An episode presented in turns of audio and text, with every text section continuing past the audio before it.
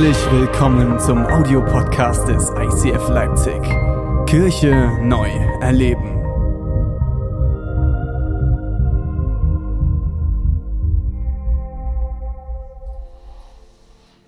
Ich will einsteigen mit euch, dass ein Adler zwei Feinde hat. Was vermutet ihr, was die Feinde? Gib alles. Komm, feste Pusten. Alles rauslassen. Gib Gas. Das ist bei uns ja alles ganz persönlich. Ich weiß, ihr seid Gäste. Fühlt euch wie zu Hause. Wir sind ganz nah miteinander. Guck, ganz, ganz nah. War Aaron heute verrückt, ja? Hä? so geil, Aaron. Leidenschaft. Was denkt ihr, was die zwei größten Feinde oder eigentlich die zwei einzigen Hauptfeinde, die ein Adler sind, er hat, sind? So rum. Bitte? Nee, Wetter haben wir uns ja angeguckt. Ein Sturm ist gut für einen Adler. Juliane, die Predigt muss immer hören. Spaß. Was denkt ihr? Fußpilz, ja? Fußpilz könnt ihr euch im Späti holen. Einen schönen Fußpilz. Menschen, ja. Der Buchsbaum? Fuchsbandwurm. Was? Nur weil, weil du den hast, musst du es nicht unbedingt einen Adler haben. Menschen, ja, Menschen sind der Hauptfeind des Adlers. Und dann gibt es noch einen weiteren. Habt ihr eine Idee? Flugzeuge? Sag, was ist denn los? Seid ihr alle irgendwie. War ein langes Wochenende, ja? Erklär. Äh, keine Ahnung, warst du schon beim ersten Gottesdienst heute? ja, Marder. Ja, aber nur die mit Flügeln. Ne, die, die mit Flügeln. Die sind ganz gefährlich für Adler. Nein, es ist wirklich die Krähe. Der Matti hat recht, hat in der ersten Celebration aufgepasst. Krähen und Menschen. Das ist super interessant. Wir werden uns gleich ein bisschen anschauen, was so eine kleine blöde Krähe mit einem Adler machen kann. Wir wollen gemeinsam lesen Matthäus 2, Vers 17. Eine Begebenheit, die sich zur Taufe Jesu abspielt. Und das heißt dort, gleichzeitig sprach eine Stimme vom Himmel, dies ist mein geliebter Sohn, der meine ganze Freude ist. Jesus, ich danke dir, dass du nicht nur im Himmel gesessen hast und für uns gebetet hast, sondern dass du dich auf den Weg gemacht hast, Mensch zu werden, dass du alles durchleben musstest, was wir durchleben, dass du nicht nur Gott bist, sondern auch ganz Mensch.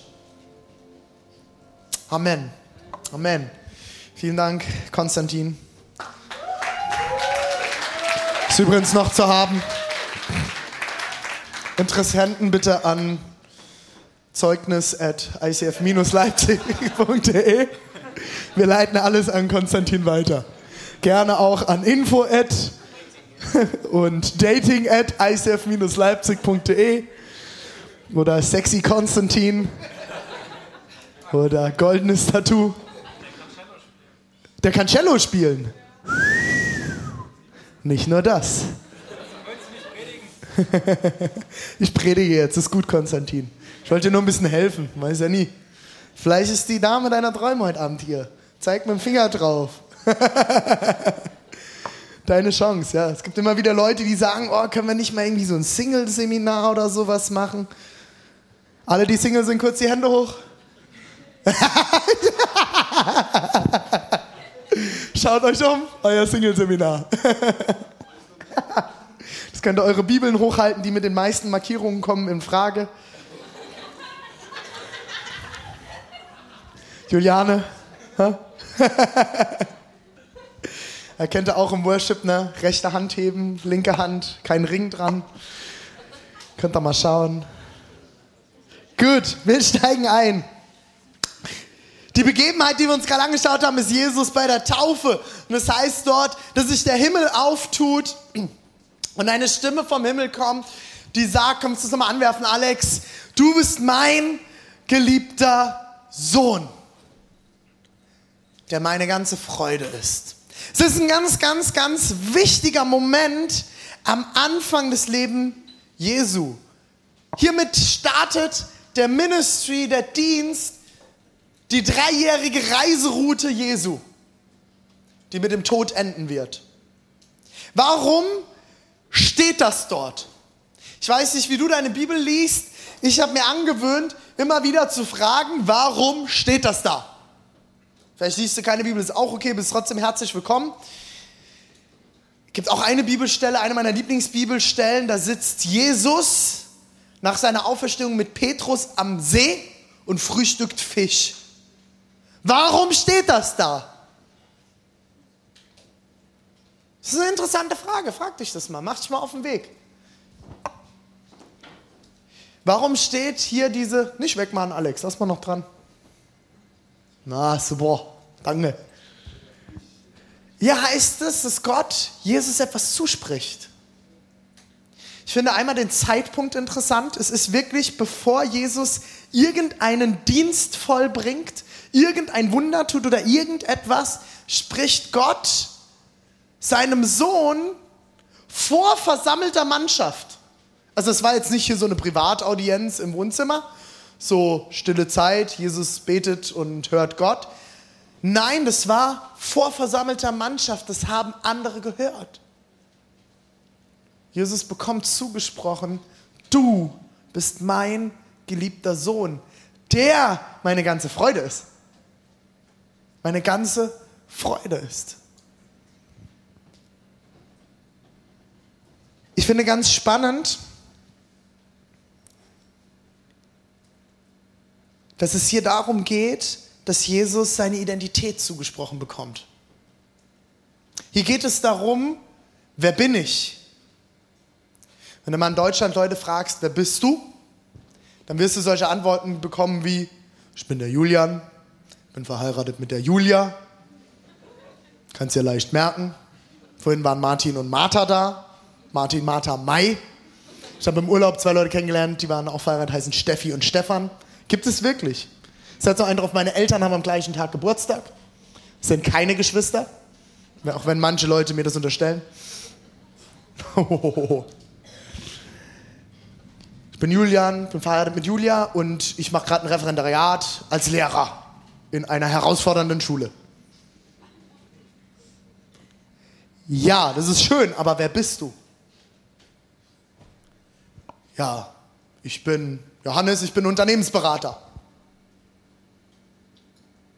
Ich bin Nathanael und ich bin Schlagzeuglehrer und vieles mehr. Prophet und Weise. Sexy, sagst du. Single. ist unser Schlagzeuger. Dating at. Ihr merkt, wir haben Spaß. Kirche sollte nicht erlitten, sondern, äh, sondern genossen werden, oder? Come on. Jesus bekommt seine Identität von Gott. Und hier geht es nicht darum, was er kann, was er tut, sondern wer er zutiefst ist. Ich finde interessant, bei Adlern, glaube ich, passiert etwas ganz Ähnliches. Ein Adler, Junges, ein Adler, wie er lebt, wie er mit Feinden umgeht, wie er durch die Luft schwebt, muss er wissen, wer er ist und was er kann. Und ich stelle mir das ein bisschen kindlich vor, wie das die Adlereltern den Adlerjungen zusagen, dir ist nicht so möglich. Du bist der König der Lüfte, Kind. Ich weiß nicht, wie sich so ein Adler fühlt, wenn so eine nervige kleine Krähe auftaucht. Ich weiß nicht, ob du so ein Bild von einer Krähe vor dir hast, so diese schwarzen kleinen Viecher. Ah! Total nervig. Ich habe früher als Jugendlicher mit dem Luftgewehr, naja, reden wir mal anders drüber. Bin auf dem Land aufgewachsen, ich darf das.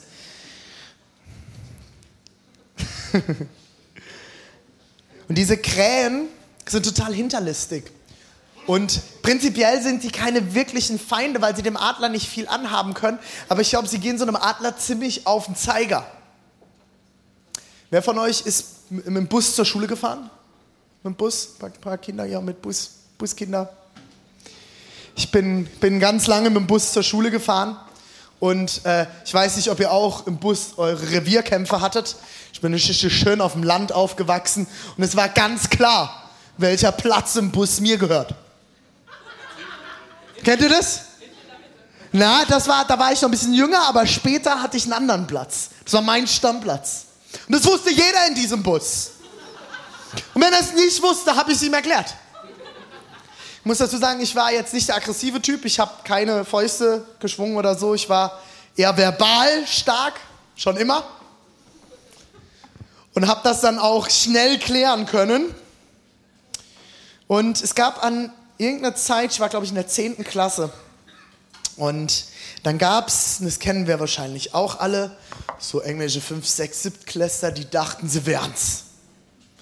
Aber die wussten nicht, dass ich's bin. Damit hatten die nicht gerechnet. Und dann gab es diesen einen kleinen Furz, der hat immer gedacht, er müsste mir auf die Nüsse gehen.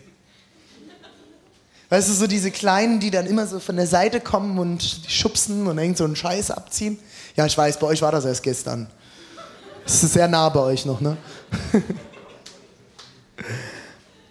Und dieser kleine Junge hat es immer wieder drauf angelegt. Immer wieder auf meinen Platz. Und er wusste genau, das ist mein Platz. Nun bin ich wieder hin. Junge, du weißt Bescheid, oder? Was denn? Ich war halt zuerst da. Ist mir scheißegal, mach, dass du Land gewinnst. Ich steige als letztes im Bus, weil ich's kann. Und irgendwann hatte ich einen schlechten Tag. Lange Schule gehabt, wahrscheinlich irgendeine schlechte Note kassiert und noch irgendeinen Nerv mit irgendwelchen Mädels gehabt. Und ich hatte auf jeden Fall so einen Hals und bin schon echt genervt in den Bus eingestiegen. Und dann saß dieser kleine Fratz da wieder. Sag, Junge, du weißt Bescheid. Mach, dass das Land gewinnst. Das ist wie diese Krähen, dann picken kommen. Dann habe ich mich hingesetzt, sagt, Junge, tschüss. Sagt dann, ne, ich war zuerst hier. Dann habe ich ihn genommen, im Kopf, pff, vorne gegens Polster. Es war ein weiches Polster, es hat wirklich, da war kein Ding drin oder so. Ich bin auch sonst nie aggressiv gewesen. Habe ihm auf jeden Fall einmal, pff, und er hat natürlich, äh, sag ich dem Direktor. Und hat so ein Ei gelegt, weil ich war in einer kleinen Dorfschule, nicht viele, viele Kinder. Und ein riesen Ei gelegt, jeder kannte jeden. Und das ist mir doch scheißegal, mach doch. Nächsten Tag, erste große Pause. Und er kommt, ich gehe jetzt zum Direktor. Und ich sage, ja, mach, kannst du mal machen. Ich war Schülersprecher. Und ich war so mit dem Direktor. Wir waren dicke Homies. Ich habe ihnen alle geliefert, die gekifft haben. oh, oh, oh, oh. Ja, damit habe ich nie Spaß verstanden. Petze, nee, nee, nee, wir hatten, wir hatten unsere Taktiken. Es war auf jeden Fall super spannend. Er ging dann zu seinem Direktor, kam zurück, kam wieder und kam so ganz betröpfelt schon. Ja, sonst mal zum Direktor kommen. Ich dachte, aha, das sieht doch schon ganz gut aus. Dann bin ich zum Direktor rein, habe mich hingesetzt zu ihm. Wir waren ja Homies in seinem Büro. Dann habe ich mich hingesetzt und wir haben und dann meinte er so René, was was war denn los? Komm, erzähl mir mal, hier stimmt doch irgendwas nicht. Habe ich ihm die ganze Geschichte erzählt und dann guckt er mich an, ja, hab es mir doch gedacht. Hast du mal in die Schranken gewiesen, ha? Wir haben ständig Probleme mit dem kleinen Sack. Ich sagte, ja, hab ich. Sehr gut. Ich wünsche einen schönen Tag. Ich glaube, so ist das für einen Adler mit einer Krähe. So eine kleine, süße Krähe mit so einem riesigen Adler. Und die kommt von hinten, kommt die nämlich an, im Flug und pickt dem Adler von hinten in den Nacken. Ah! Und dieser Adler denkt sich, echt jetzt? Hast du eigentlich eine Ahnung, wer ich bin? Weißt du eigentlich, wer ich bin? Was der Adler macht, ist, er breitet seine Flügel aus und fliegt einfach mal 1000 Meter höher. Weil er es kann. Das ist wie, wir sind diese Woche umgezogen, vom vierten in den zweiten Stock. Also nicht im selben Haus. Und auf einmal haben wir Fliegen. Im vierten Stock hatten wir nie Fliegen. Im zweiten Stock haben wir auf einmal Fliegen, habe ich die Woche festgestellt. Kennt ihr diese ekelhaften, fetten Viecher? Diese Fleischfliegen, wenn du da draufschlägst, musst du die ganze Wohnung putzen. Auf einmal sind die Viecher da. Ich habe gemerkt, ich muss eigentlich wieder höher fliegen. um diesen Fliegen zu entweichen. Aber warum kann dieser Adler das tun? Weil er weiß, wer er ist. Er weiß, ich bin der Adler und diese Krähe kann mir nichts anhaben. Ich fliege höher. Ich weiß, wer ich bin. Ich habe heute drei Gedanken mitgebracht, wie du deine, Feind, wie deine Feinde zu einem Segen werden können. Klingt das gut? Come on, wir steigen direkt rein. Wenn die Krähe den Adler angreift, fliegt der Adler höher. Das ist die eine Variante, wie er abhaut. Wir wollen uns anschauen, wie ist denn Jesus damit umgegangen? In Matthäus 3, 1 bis 3 heißt es, danach wurde Jesus vom Geist Gottes in die Wüste geführt, also direkt nach der Taufe, wo er den Versuchungen des Teufels ausgesetzt sein sollte. 40 Tage und Nächte lang aß er nichts. Der Hunger quälte ihn. Wann kommen Angriffe? Im Momente der Schwäche. Wer hat schon mal gefastet? Mal richtig voll gefastet? Wer hat schon mal fünf Tage gefastet? Wer hat schon zehn Tage gefastet?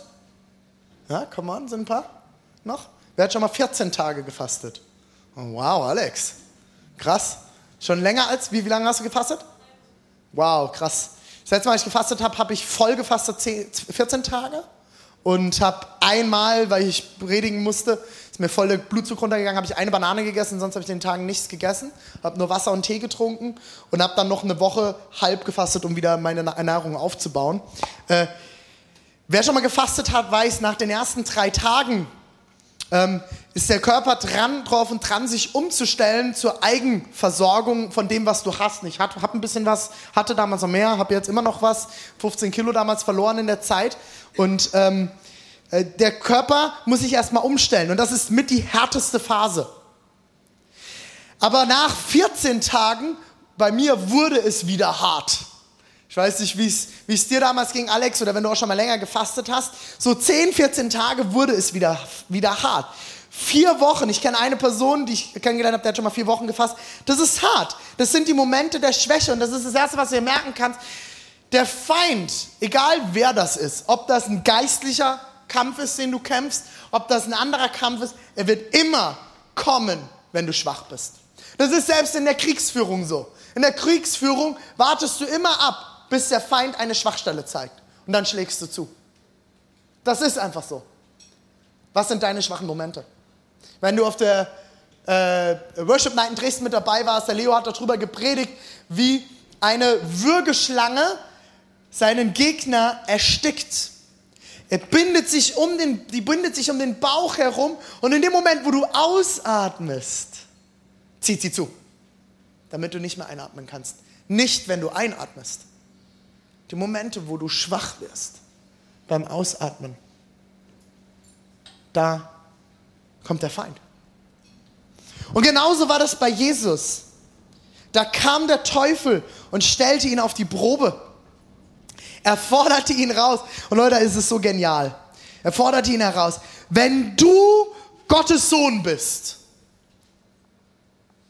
weiß nicht, ob du schon mal solche Gedanken hattest, so, wenn du, etc. pp. Wenn du denkst, Julian, du könntest das, du kannst mit Kindern umgehen. Wenn du, Julia, denkst, du könntest Worship leiten, Mann. Weißt keine Ahnung. Weißt du noch gestern diesen schlechten Tag, den du hattest, deine schlechten Gedanken? du denkst heute, du kannst Worship leiten? Come on. Steve, denkst du etwa, du kannst mit den Finanzen umgehen von dieser Kirche? Kannst mit der Technik umgehen, Doni? Ernsthaft? Wie willst du ein Vater sein? Du hast einen Bart. Kennt ihr solche Gedanken? Kennen wir alle, oder? Wenn du denkst, wenn du Gottes Sohn bist, dann mach aus diesen Steinen Brot. Also jetzt mal ganz ehrlich, kurz zuvor hat Jesus die Bestätigung bekommen. Ich glaube, er wusste das sowieso. Und jetzt kommt dieser Feind, der Teufel, der Satan, wie auch immer ihn du nennen willst. Und ich glaube nicht, dass er leiblich da war. Einfach mal Anekdote meiner Theologie. Ich glaube, er war im Kopf, weil es sind die Kämpfe, die du im Kopf kämpfst. Und er sagt, wenn du Gottes Sohn bist. Und Jesus, ich weiß nicht, was er da denkt, es wird nicht genau geschrieben, aber er denkt sich wahrscheinlich im ersten Moment kommt ein Kampf und im nächsten Moment denkt er, wenn ich Gottes Sohn bin, ich bin's, Mann. Ich bin Gottes Sohn. Das hat er mir gerade bestätigt. Und du, willst du, dass ich aus diesem Stein Brot mache? Bist du lächerlich? Ich bin das Brot des Lebens. Ich bin doch schon längst das Brot. Willst du mich verkackeiern? Ich bin Gottes Sohn und ich bin das Brot. Ich brauche nicht aus diesen Steinen Brot zu machen. Das ist meine Berufung, das ist meine Identität. Der Feind greift fast immer bei deiner Identität an. Du musst wissen, wer du bist. Wer ist, was ist deine Identität? Jesus lässt sich nicht verwirren. Er muss sich von nie, vor niemandem beweisen. Dann kann die Krähe noch so sehr picken. Jesus weiß, dass die Krähe gar keine Macht hat. Weißt du deine Identität? Weißt du, wer du bist, welche Macht und Power du hast in Gott? Ich will euch eine kleine Story vorlesen und ich brauche dazu kurz mal das Stühlchen. Ich habe heute in der ersten Celebration schon einmal kaputt gemacht, deswegen habe ich mich entschieden, damit zu arbeiten. Der hat meinem Federgewicht nicht standgehalten. Ich habe ähm, Dezember 2014 ein ganz, ganz tolles Kommentar bekommen auf unserem Blog, den wir damals verfasst haben, Wagners und die Kirche. Könnt ihr mal noch reinschauen, wenn das findet. Das ist, unser, ist der Anfang der Kirche dokumentiert. Und wir haben im Dezember, im November 2014 unsere erste Vision Night gehabt, wo wir mit 250 Leuten im äh, Spitz gefeiert haben. Es war eine hammergeniale Zeit. Und danach gab es von der LVZ, von der Leipziger Volkszeitung, einen genialen Artikel in der, in der Zeitung. Wir haben uns damals total gefeiert, weil er nur positiv war. Und ihr kennt die Medien, das ist nicht typisch. Und ich habe nach diesem genialen Artikel einen Kommentar auf unserem Blog bekommen. Ich habe den da gepostet und unsere Freunde daran Anteil haben lassen, was passiert ist. Und es war eine, Leute, der hat mich sehr, sehr viel Kraft gekostet. Es fing an, ich bin sehr schockiert. Heute las ich zufällig in der LVZ von der Kirche in der Kneipe oder so. Was soll das?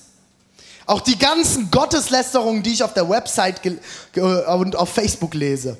Gott ist heilig, heilig, heilig. Die Furcht des Herrn ist der Anfang der Erkenntnis. In die Kneipe, Show, Alkohol, Zigaretten, auch noch unzüchtige Beziehungen darunter. Ihr seid verweltlicht und weltförmig.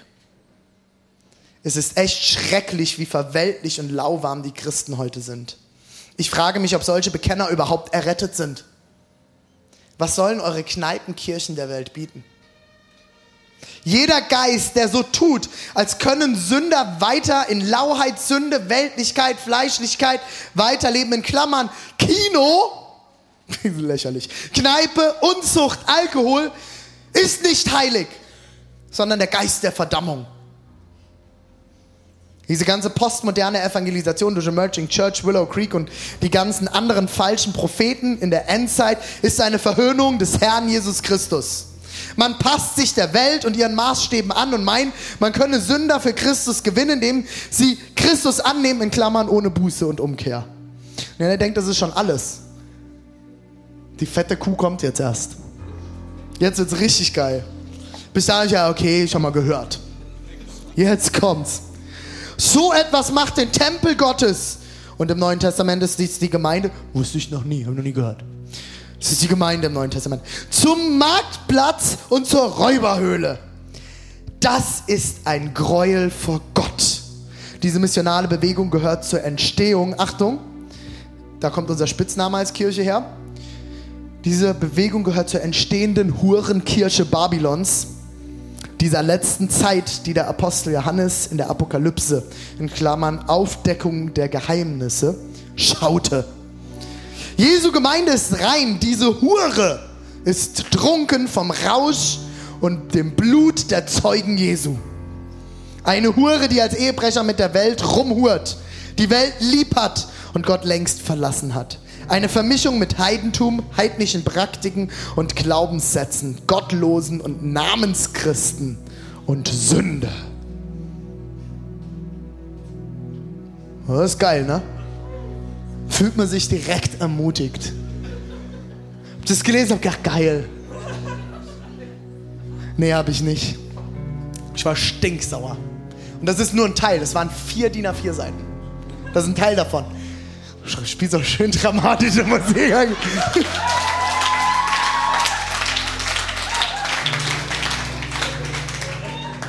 Die Uhrenkirche Babylons. Ihr werdet alle in die Hölle gehen. Geil.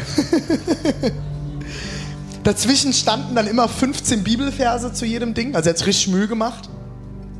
Und ich habe da gesessen und ich war stinksauer. Ich habe gedacht, das gibt's ja jetzt wohl nicht. Ist das dein Ernst? Und ich merkte, wie mir Ärger und Hass aufstieg. Und ich habe ähm, hab viel gelernt, Leute, wenn ich früher so Kritik bekommen habe. Ähm, bin ich sehr unweise damit umgegangen und habe dann blöde E-Mails zurückgeschrieben und habe dann stundenlang diskutiert und so und habe mich da schön drauf eingelassen. Ich habe das hart lernen müssen, dass das nicht die gute Art und Weise ist, mit sowas umzugehen. Und somit habe ich damals weise reagiert. Das ging mir nicht immer so und ist bis heute immer wieder schwer. Wer meine Facebook-Profil kennt, weiß, dass ich ganz gern mal diskutieren kann. Ähm, ich war damals weise und habe dann direkt einen Mentor angerufen, habe mit meiner Frau geredet, habe erstmal allen Ärger rausgelassen und habe versucht, einen göttlichen Umgang damit zu finden. Ist alles gut bei dir? Bist schon wieder drin, ne? Warst schon wieder gefangen, scheiße, wa? Junge, echt, ey. Warst du gestern feiern? Ist immer noch, noch was übrig. Geil. Und äh, nachdem ich mich ausgelassen hatte, habe ich gemerkt, das ist eigentlich total geil. Der hat ja eigentlich völlig recht. Der hat voll unsere Vision verstanden nach einem Zeitungsartikel. Und ich habe damals was verstanden. Wenn ein Stolperstein in deinem Weg liegt, wenn Angriffe kommen, kannst du da drüber fliegen, du kannst sie nehmen und die schön niederlegen, was sich Kraft kosten wird, wieder aufzustehen, oder du nutzt sie als Treppe.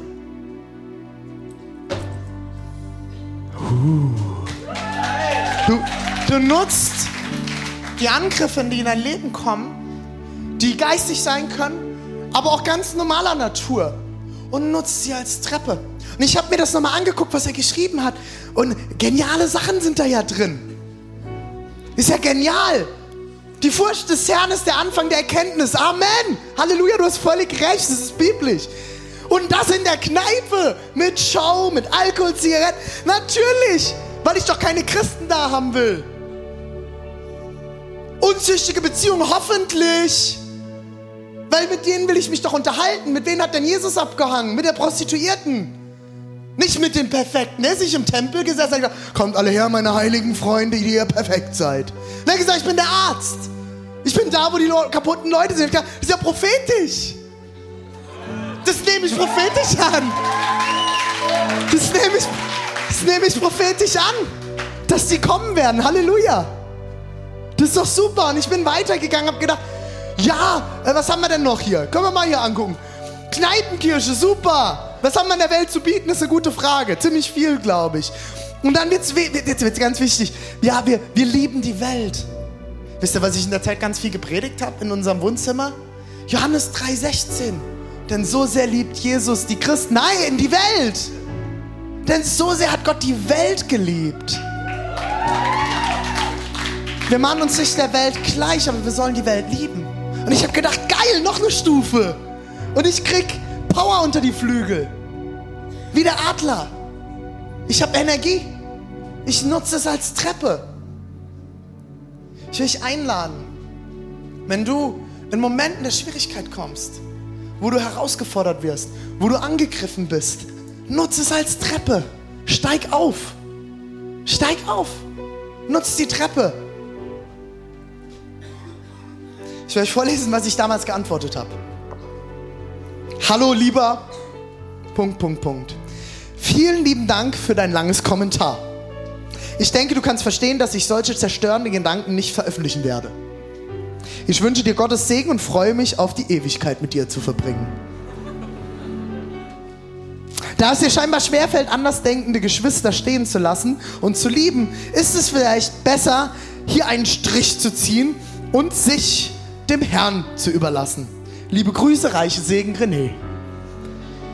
Ich habe, das ist gut, ich habe nicht zugelassen, und das geht schnell mit solchen Sachen, dass mein Herz bitter wird, sondern ich habe es als Kraft genutzt. Und ich erzähle das nicht, um euch zu erzählen, wie toll ich bin. Es gibt so viele Situationen, wo ich das nicht hinkriege. Aber das ist ein Beispiel, wo ich euch sagen will, nutzt die Kraft und verwandelt das Negative, die Verfluchungen, die Angriffe in was Prophetisches. Steigt die Treppe rauf und fallt nicht drüber. Im Epheser 4, 27 heißt es, gebt dem Teufel keinen Raum in euch. Es wird immer wieder für, dafür verwendet, dass wir nicht sündigen sollen. Das ist eine Wahrheit.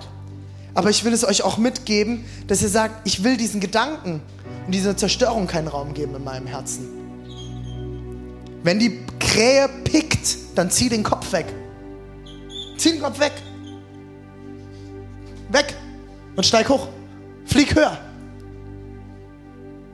Der Unterschied zwischen Sieger und Verlierer, und das ist ein Satz, den du aufschreiben kannst, der Unterschied zwischen Sieger und Verlierer ist nicht, wie er mit, äh, äh, Entschuldigung, der Unterschied zwischen Sieger und Verlierer ist, wie er mit, sein, mit, mit seinen Schwächen und schwierigen Situationen umgeht. Nicht die Stärken. Nicht die Stärken und entscheiden über Sieg und Niederlage, sondern wie gehst du mit Schwierigkeiten und wie gehst du mit deinen Schwächen um. Das wird den Unterschied machen. Das entscheidet über Sieg und Niederlage. Der zweite Punkt, den ich mitgebracht habe, ist, lass dir deine Stärke, deine Stärken nicht stehlen. Lass es dir nicht nehmen. Im 2. Korinther 2, Vers 11 heißt es, denn wir kennen die Absichten Satans nur zu genau und wissen, wie er uns zu Fall bringen möchte. Aber das soll ihm nicht gelingen. Du kennst dich ganz genau, du kennst deine schwachen Momente, genauso wie ich. Du weißt, wo das kommt. Entlarve es im Vorhinein. Halte es ihm entgegen. Ich finde es interessant, es gibt die zweite Variante, wie ein Adler reagiert. Und das ist eine geniale Art und Weise, wenn der, die Krähe kommt und ihn versucht anzugreifen. Entweder er steigt höher oder er macht seine Flügel zusammen und saust mit seinem Gewicht einfach weg. Flügel zusammen, weg ist er. Keine Angriffsfläche mehr. Weil die Krähe gar nicht so schnell hinterherkommt. Manchmal ist es dran, die Flügel zusammenzuziehen keine Angriffsfläche zu geben. Es gibt zwei Möglichkeiten. Entweder die Herausforderungen werden dich besser machen oder bitter. Das siehst du ganz toll in Altersheimen. Ich bin durch einige schon gegangen. Du hast die einen alten Menschen, meine Lieblingsfreunde. Immer diese Jugend. Kennt ihr die? Du stehst in der Bahn. Du gehst über die Straße. Egal was du machst, ist immer. Immer was zu meckern. Und die anderen sind die, die ich mag. Die sind freundlich. Die wissen es, die Jugend zu sehen. Die wissen es zu unterstützen und freizusetzen. Die haben Weisheit. Die sind angenehm. Die haben ihr Herz nicht bitter werden lassen. Und glaubt nicht, dass sie weniger Herausforderungen hatten.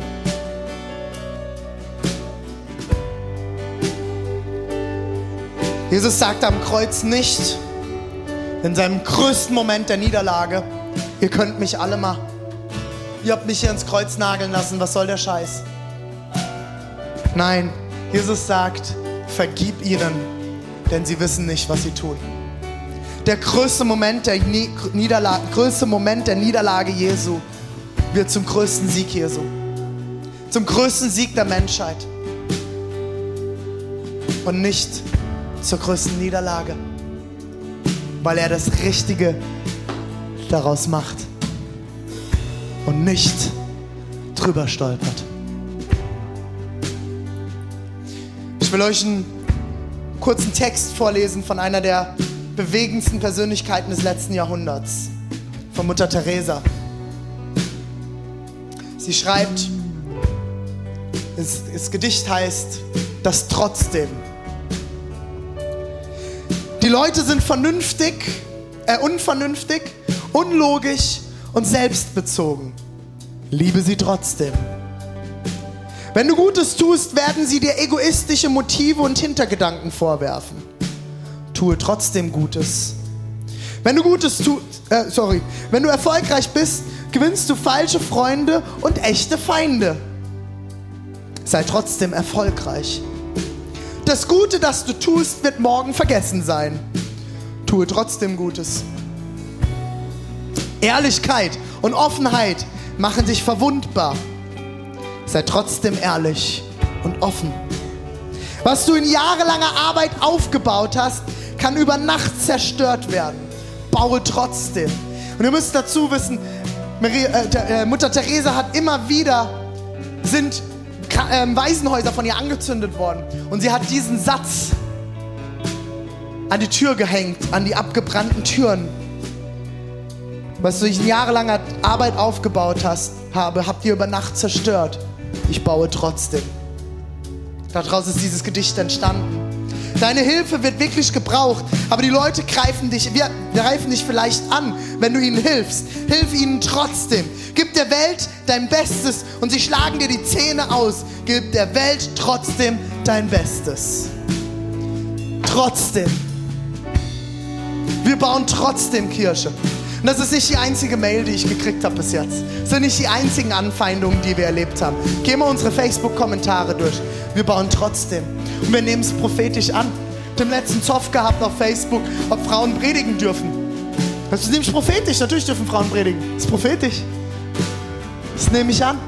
Und ich nehme es als Treppe. Diese Energie, die freigesetzt wird, kanalisiere sie in den richtigen Kanal. Und als dritten Punkt, verwandle bittere Niederlagen zu Siegen. Jakobus 4, Vers 7 heißt es, unterstellt euch Gott und widersetzt euch dem, dem Teufel. Dann muss er für euch fliehen. Dann geht er. Wenn ihr euch Gott unterstellt, muss er gehen. Der schlimmste Feind des Adlers sind Menschen. Sie klauen die Eier, sie erschießen, sie jagen.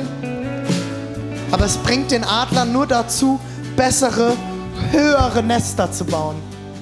Auf Höhen, auf der der Mensch nichts tun kann. Es macht ihn besser. Es lässt ihn aufsteigen.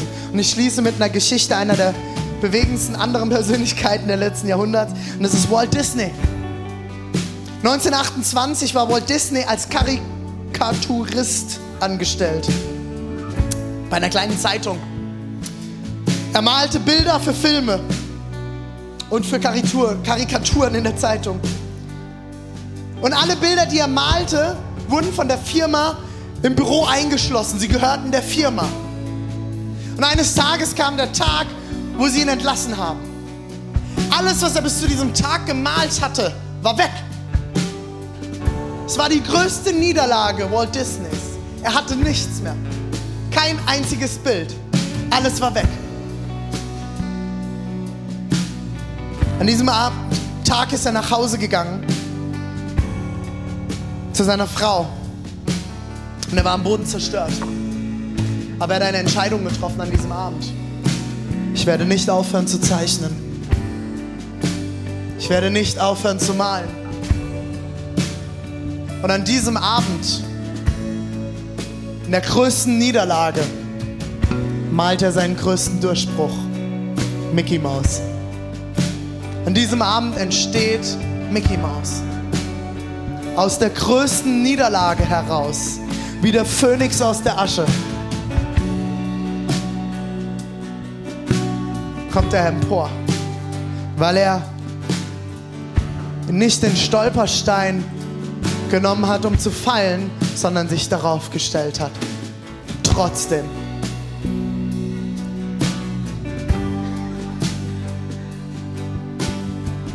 Deine Schwächen definieren nicht deine Zukunft.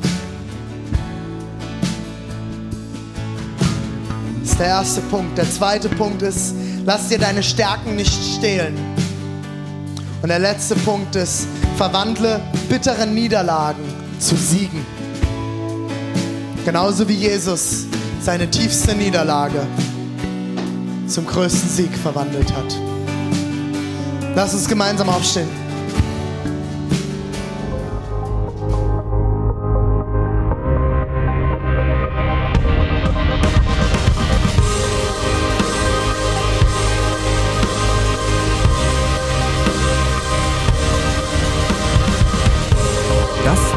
Audiopodcast des ICF Leipzig. Wir hoffen, dich hat die Predigt inspiriert. Für Fragen oder mehr Informationen schreib uns gern unter info at icf-leipzig.de.